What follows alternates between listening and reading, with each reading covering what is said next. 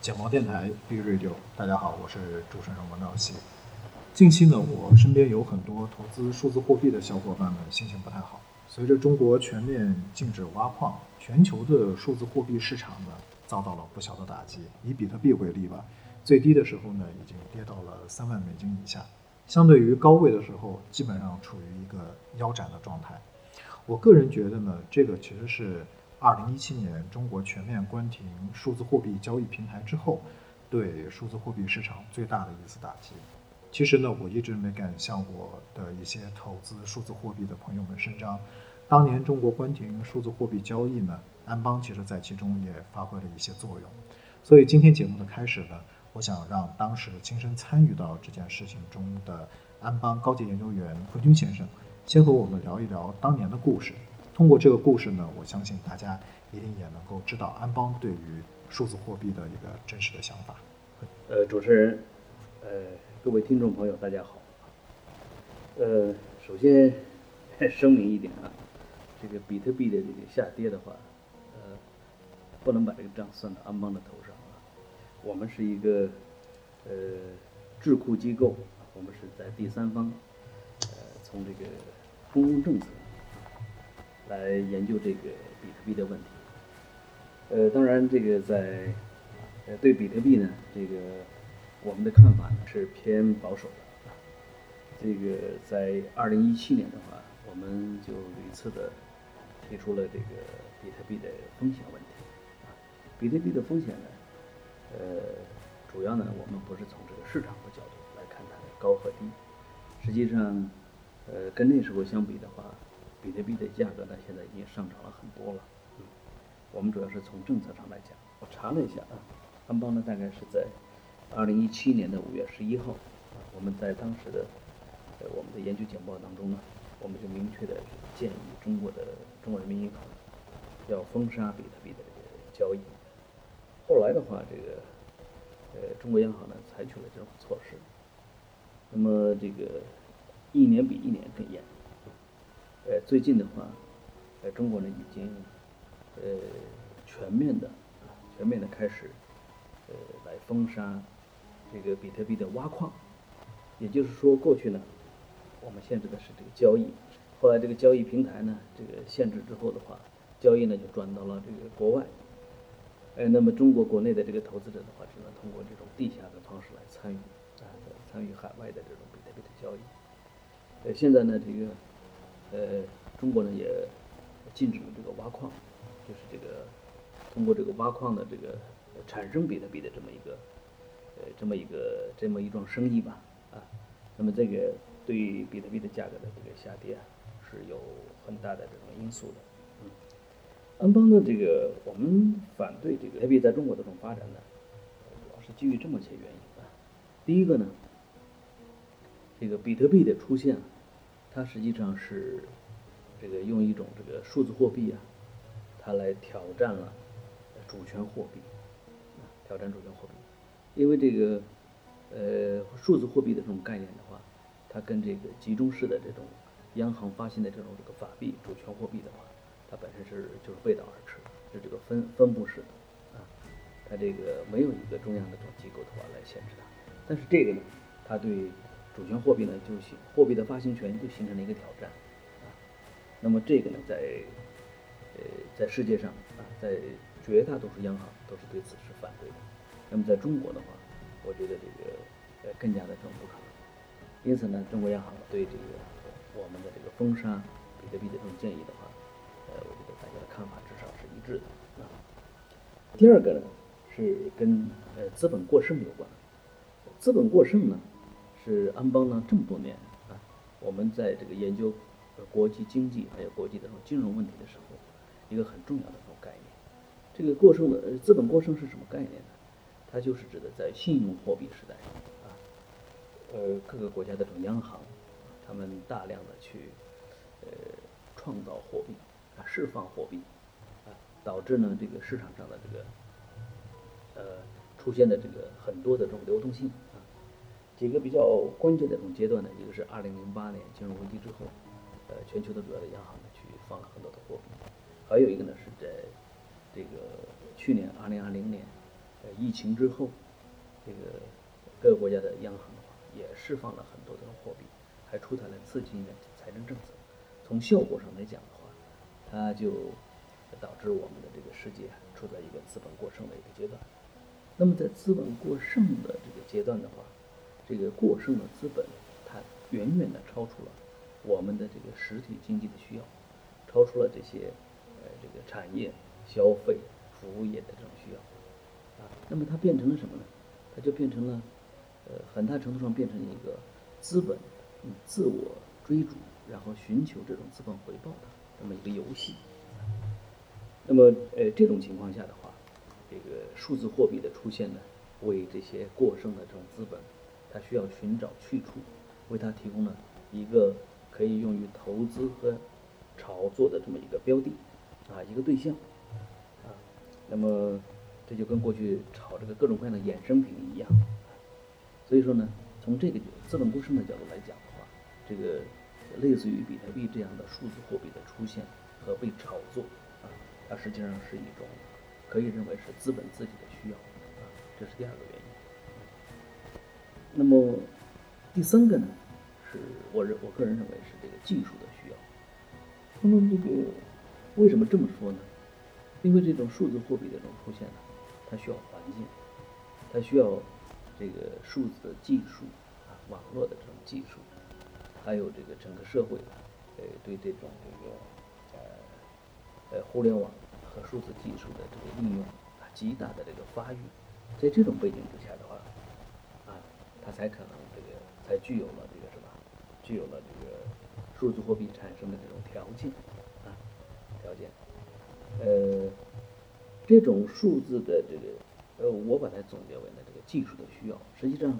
可以说是在技术的时代，数字技术的这种时代，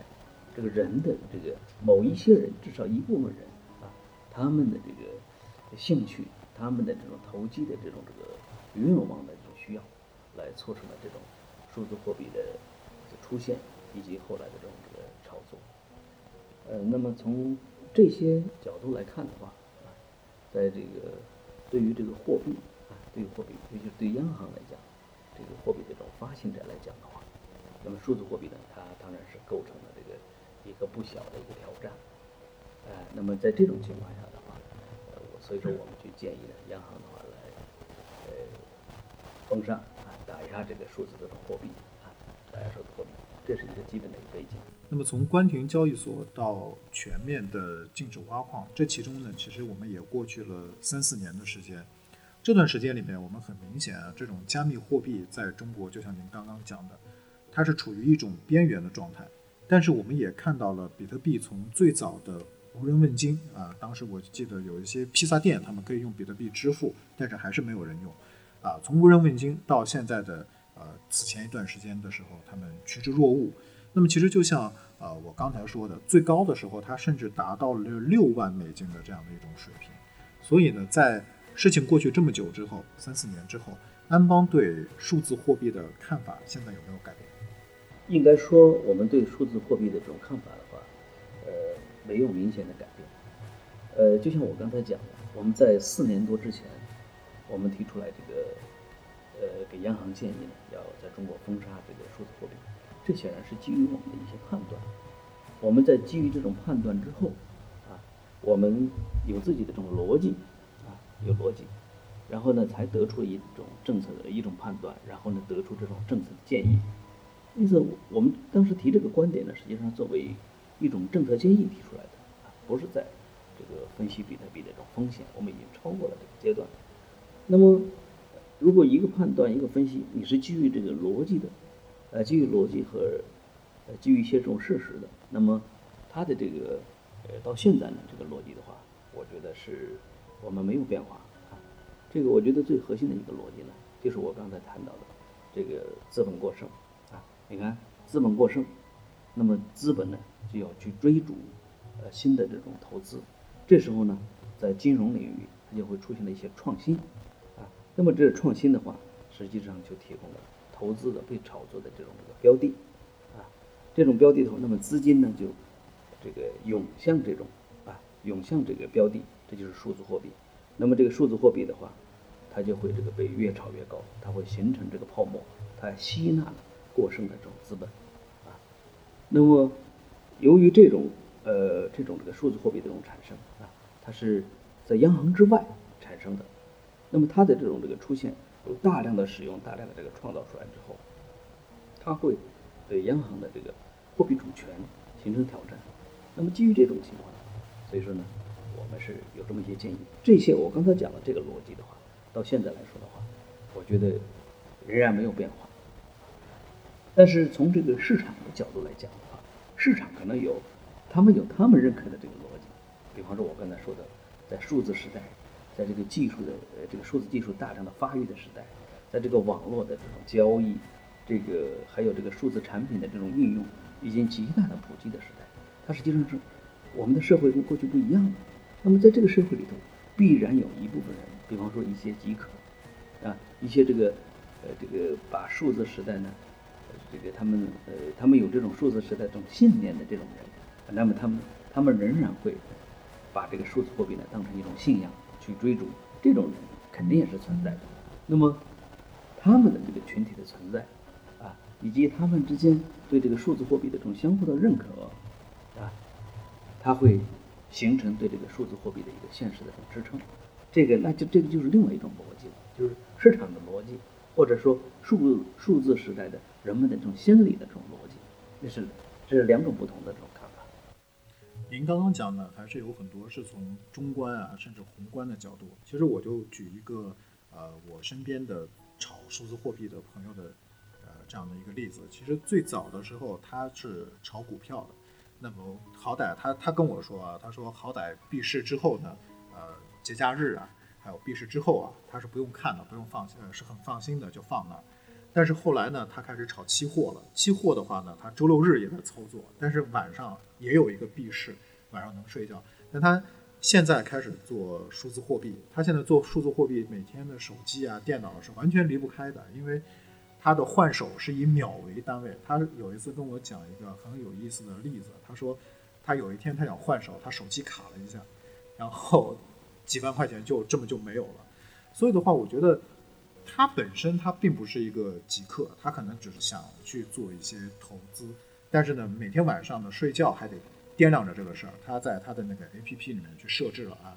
到哪一个点就给他响闹钟，用这样的方式，整个人也非常的累。所以您觉得像这种人在炒币的过程当中，其实是一个普遍的现象。那么这么累的一个投资，是什么东西在驱动着他们去？做这样的一种选择呢？啊，你的这个问题呢，我觉得这个已经它不是一个经济问题了，它是这个它是一个可能是一个心理问题、心理学的问题，或者说一个这个哲学的问题。你就问人为什么这么贪婪，为什么你要有欲望啊？嗯，我觉得从呃这个角度呢，当然不是我们从这个经济啊或者政策关注的这种重点。但是可以肯定的，就是像你描述的这种这个投资的这种状态的话，这种生活质量肯定是不高的啊。而且这这种人的话，他的这个他实际上他的心态呢，已经是一种这个高度投机的一种心理了。我个人觉得，呃，如果一个是个市场上这个会演变成这个样子的话，它跟这个在金融危机的时候一些这个炒作这种衍生品的这些机构和个人呢，我觉得是没有什么两样。呃，这种状态的话，我我个人觉得可能对于这个普通的这个投资者来讲的话，可能并不是很合适啊。而且在这里头的话，这个能不能赚到钱，我觉得还是要单说，因为这个是比特币的这种市场，至少在从中国来讲，它是一个非法的啊，非法的，是这个不受政策鼓励的，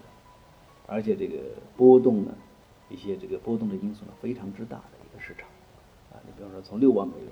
降到了这个三万美元，这个就是百分之五十啊，是吧？而且这种波动的话，不像这个成熟的这种这个资本市场，有一些规律可循，有些规则，啊，它是没有什么规则的。所以说这个，呃，是一个非常非常高风险的一个领域啊，这个不建议一般的这个投资者来介入。一些币友们肯定是不不认同我这个看法的。好的，呃，谢谢贺群先生。呃，那我们先进入一段音乐，我们先休息一下。呃，一段音乐之后呢，我们再回来，我们会聊一聊关于数字货币啊，还有更多的一些想法。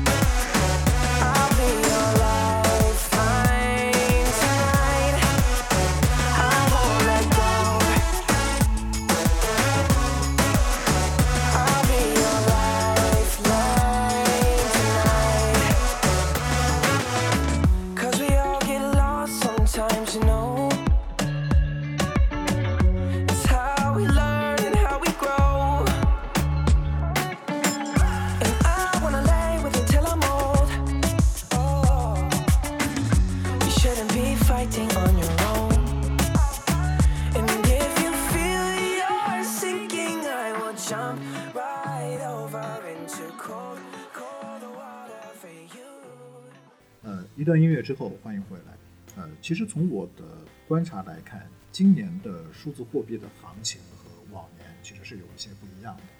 呃，从农历的春节之后，我们就发现，像马斯克这样的人在币圈里面扮演了越来越多的角色。呃，有的时候他甚至呃成为了一个意见领袖。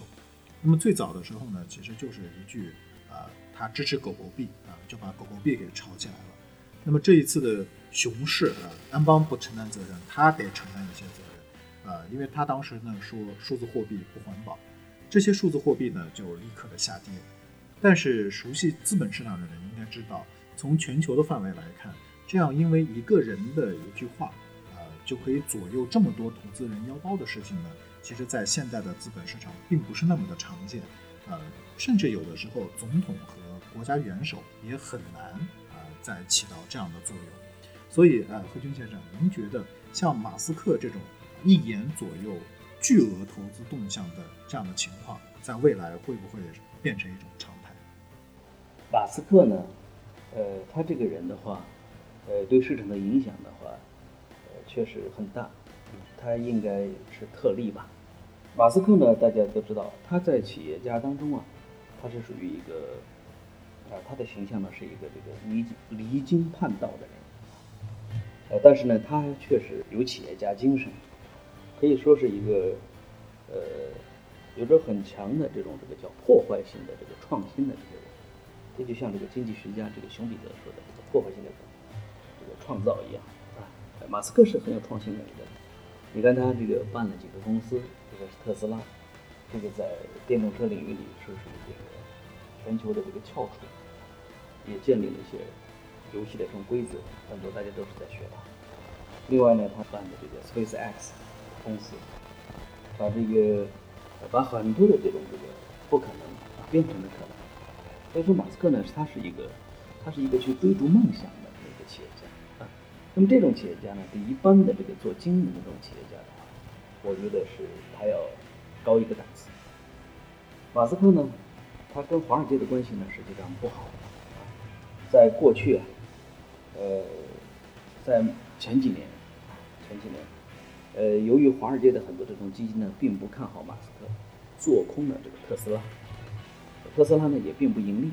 当时处于非常危险的这种境地。马斯克呢做了一个很重要的这种决定，就是在中国来设厂。那么他在中国设特斯拉厂呢，他就代表他的这种技术和这个汽车的这种设计啊。那么中国政府呢给了他很大的这种支持，因此呢这是一个双方的一拍即合的事儿，把它成为了第一家百分之百的中国这个全资的外资的这个呃汽车厂商，同时呢也做的是电动车。土地、建设还有这个融资，那么中国呢，都给他开了这个很多很多的这个绿灯，所以说呢，创造了一个奇迹，在一年之内就帮他这个超级工厂建好了，开始生产。那么有了中国市场作为背书，为他的故事呢添了一个呃很大的一个支撑的一个话题，一个题材。这个后来的话，在华尔街的话，它的股票呢就扶摇直上，啊，扶摇直上，它的市值超过了所有的其他的这个做传统汽车的这个厂商的市值的总和。哦，这个是不可思议。像通用、大众、什么这个奔驰，他们都很难想象，还有包括丰田，我做汽车做了一百多年，怎么还在全球我们赚那么多的钱，一年的产量好几千万辆，怎么就不如你这个不赚钱的这种这个公司呢？是吧？这是很多传统企业以及华尔街的想法。但是这个从现实来讲，马斯克呢打败了华尔街。他打败华尔街一个很重要的因素是什么呢？就是，呃，我们刚才谈到的啊，比特币的这个产生的一个环境，它的这个就是资本过剩的这个环境。在资本过剩的这种环境之下的话，这个那么一些这个科技的概念，一些这个包括这个呃比特币的这个数字货币的这种概念，它受到了很多的这种资本的这个追逐，呃，它才导致了各种各样的炒作的这种现象的发生。那么在这种背景之下，马斯克呢，他作为一个科技的大咖，作为数字时代的一个呃创新型的这种英雄的人物，他自然他有他的这种影响力。所以说他在这个呃数字货币的这种领域呢，就是可以起到这种像一言九鼎，或者说他的一句话就能够改变，对市场产生很大的震动啊。那么过去呢，他曾经说过，哎，买特斯拉可以用比特币来支付，结果一下子就刺激了比特币的这个大涨。后来呢，他又说，这个比特币，因为比特币需要消耗大量的电力来挖矿，要挖出一个币来，因此呢，从能源消耗来讲，啊，他说这是不环保的，啊，就是能耗太高，啊，是碳排放太高，因此呢，这种货币的话，它的这个，呃，他呢是他又不喜欢了，啊，他觉得这个不符合环境的这种伦理，于是呢，它就导致了市场的这种下跌。这种数字大咖、数字时代的这种大咖呢，它今后呢，我觉得还有可能在市场上出现，但是这种大咖呢，它毕竟还是这个，呃，还是少数，啊，还是少数。这个他的这个大咖的这种影响的这种背后，我们要看到，不是是他完全是他个人的这种这个能力背后的一个基本的这种背景，还是我们的世界处在一个资本过剩的时代，有太多的钱。啊，太多的这种信用扩张，然后要去追逐一些可投资的东西，这种那种带着梦想的、跟科技沾边的这种东西，当然最容易成为这个资本追逐的对象。因为这时候来去做投资的话，大家不是考虑的它的这个什么，呃，这个这个现实背后有多少实力的支撑，这种这个呃盈利利润率有多高，大家追逐的是一个资本过剩时代的一个梦想，一个梦想。所以说它的这个价值，应该说是一个市梦率，而不是市盈率。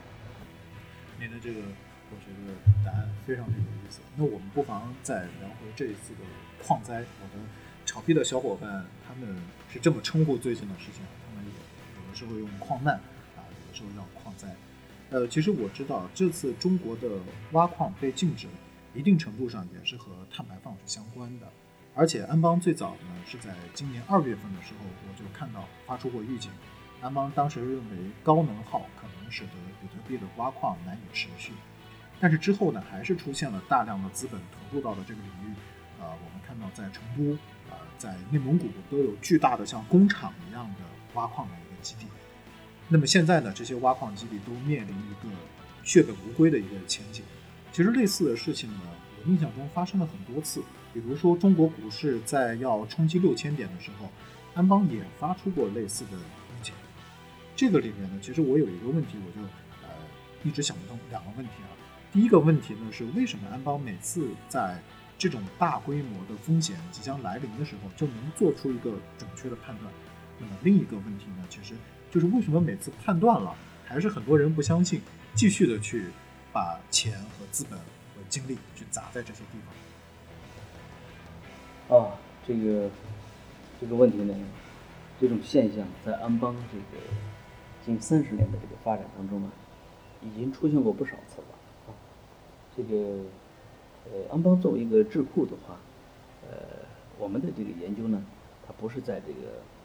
呃谈直接的这种投资啊，因为这那是券券商啊、基金他们要做的事儿。呃，但是呢，在这个资本市场上出现一些重大的转折呃变化，或者是一些我们看到一些趋势的时候的话，我们会从比较宏观的角度的话，来提出我们的这个一些看法或者是预警。过去呢，实际上不止这一次。这个在九十年代末、两千年呃初的时候，安邦就曾经写过呃一篇这个很有名的这个呃预警，就是中国股市盛宴之后是崩盘。那么这篇东西呢，当时我们写完之后呢，没有报纸敢发啊。后来我们自己呢，在我们自己的产品上就登出来。登出来之后的话，这样的这个文章发了不久的话，中国股市呢就一直下跌，啊跌了将近十年。呃，我们的有些客户呢，因为拿到了我们的产品的时间比较晚，他延迟了两周拿到，他就后悔了，非非常后悔。但是有一些客户呢，看到了之后，他们也提前的这个出逃了。呃，在三十年的发展，近三十年的发展当中，呃，出现这种这个对趋势的这种判断，啊，那我想的话，他嗯，就不是说偶然拍脑袋我猜，啊，我我这个压赌注，啊，不是这样，这个跟我们的这个研究的这种特点有关系。呃，安邦的研究呢，有朋友说你们你们就像算命的啊，老是这个算未来怎么怎么着啊，但是你呃，为什么在一些大的问题上能算准呢？是吧？这个跟我们的研究特点有关系。安邦的这个研究呢，是基于信息的呃这个动态跟踪式的一种研究。那么在这个呃这种跟踪式的研究呢，它就是长期在研究流程上，我们就要去追踪各种各样的这种信息。这个在现在的世界，信息的环境非常复杂啊。那么在这个比方说一千条信息、一万条信息当中，你要找到那种这个十条。这个准确的，是真实的，而且是影响力比较大的信息，哎，这个是实际上是难度是比较高的啊。找到之后，你要对这些信息呢要进行天天的这种跟踪，这样就把这一个点中的片段的这种信息，你把它串成了线，连成了之后呢连成了面，这样的话，你就会找到一些信息，呃，它们之间发生的这种关系。这种信息的这种关系呢，它。体现的是这个事物发展的逻辑啊，市场发展的这种逻辑，呃，还有体现的这种时间啊，啊，体现这种政策的这种影响。就是总之呢，你在一个这个呃这种这个研究当中啊，你要对这些这个要准确的找到这种重要的信息的点，然后呢，要把握住它的逻辑，把握住逻辑之后，这种跟踪之下的话，你才能够去呃能够去预判未来。呃，如果是长期坚持这么做的话，那么呢，我们在预判未来的时候，这个就不是那么难了，不是那么神秘，因为你前面呢，你都做了跟踪了，你只不过是在现在最新的信息的基础上，往未来再看多看一步两步，因为你前面你有八步九步你都跟踪到了，所以说再往前呢，看那么两三步啊三五步的话，对你来说就是有可能，但是对毫无准备、没有跟踪研究基础的这种机构来讲，你前面只看了一两步，你要推到后面第八步、第九步，这个难度非常大，啊，这个实际上，呃，这是安邦研究研究的一个，我觉得最核心的一个特点吧。但是呢，这个市场和客户他不一定知道你，呃，做研究的这个整个的这个过程，啊，他以为呢，这个就是一个，呃，平常的一个普通的这种判断，啊，所以说呢，呃，有时候呢，他们的可能会并没有对这个引起足够的这种重视。但是我想说的是，呃，这个在我们的有些客户，比方说有些很高级的客户、政府的客户，还有一些很资深的这种投资者，呃，他们其实很重视我们的看法，他们会根据我们在这个战略层面的这种观察，对未来趋势的这种判断，他们会提前会把它转化成自己的投资策略，或者说一些呃投资策略的一些调整，啊，有很多客户呢是悄悄的。靠这个是避了很多的险，有的呢是靠这个赚了大钱的啊。那么这个呃，另外的话，安邦的这种这个研究啊，有时候呢是我们有我们的这个在宏观方面的一些趋势的这种判断，因为它跟这个市场啊直接的这种投资、微观的投资它隔得比较远。还有呢就是这个呃我们的判断呢提前量太早了，提前量太早了之后呢，对于资本市场这种投资来讲。大家其实看不了那么远，就是半年、一年最多了不起了。你如果提前五六年，你看到了一种趋势的话，那么对他来说，他可能觉得没有意义啊，没有意义。但是事后呢，如果他忘了，那它往往会付出很大的这种代价。你比方说像房地产的发展，呃，我们在零八年我们就提出来研究中国的后土地经济的问题，是吧？但是，一直到二零一三年、一四年、一一五年，我们的这个房地产这种调控才进入了一个持续的这样一个阶段，啊，房住不炒才出来，是不是？还有这个我们在这个呃在产业啊，呃包括这个这个金融市场的这种投资方面，也有类似的这么一些这个一些看法。有些看法呢，它提前量太早，提前量太早的话，就我发现这个在市场上，只要你的预测超过两个，就会会就会很容易被人忘记。但是呢，当灾祸来的时候，风险到来的时候，他才会想起来，看到这个几年前那个东西。这个我想是这个一个特点啊。但是不管怎么样吧，我们还是，呃，这么多年，我们觉得我们的这种研究的模式、研究的范式，它是有效的。这个对市场呢，也有这种现实的这种价值，对这个公共政策的这种推动，还是有现实的这种价值的。因此呢，我们呃还是坚持按我们的范式来做，希望呢，这个今后的这种市场，更加重视一下好的，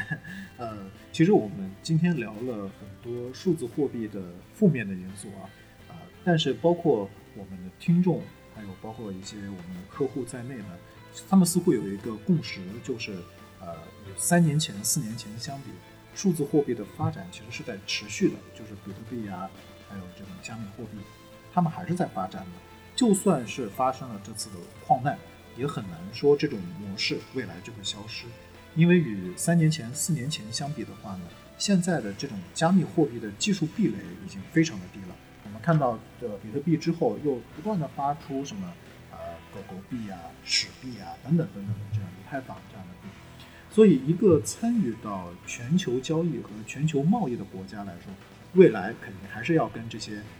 货币来打交道。所以，我觉得我们肯定还是需要去掌握呃与这些货币相处的方式。那么，从您观察到的一些现象来看，嗯，有没有一些好的想法或者好的政策建议可以给到我们的金融部门、决策部门？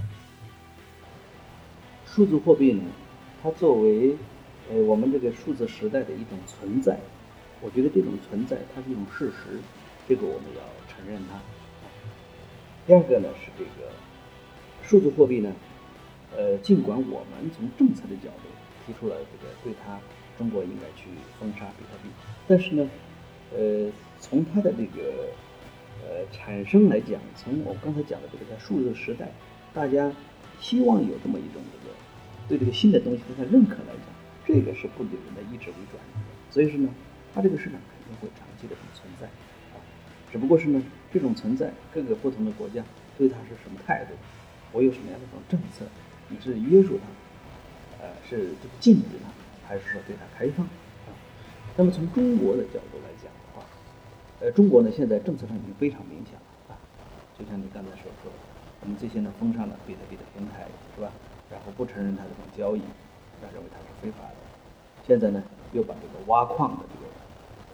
这个这个比特币的这种供给这一块呢给切断了。中国的这个比特币的挖矿呢，最多的能够占到全世界的百分之七十啊。那么这个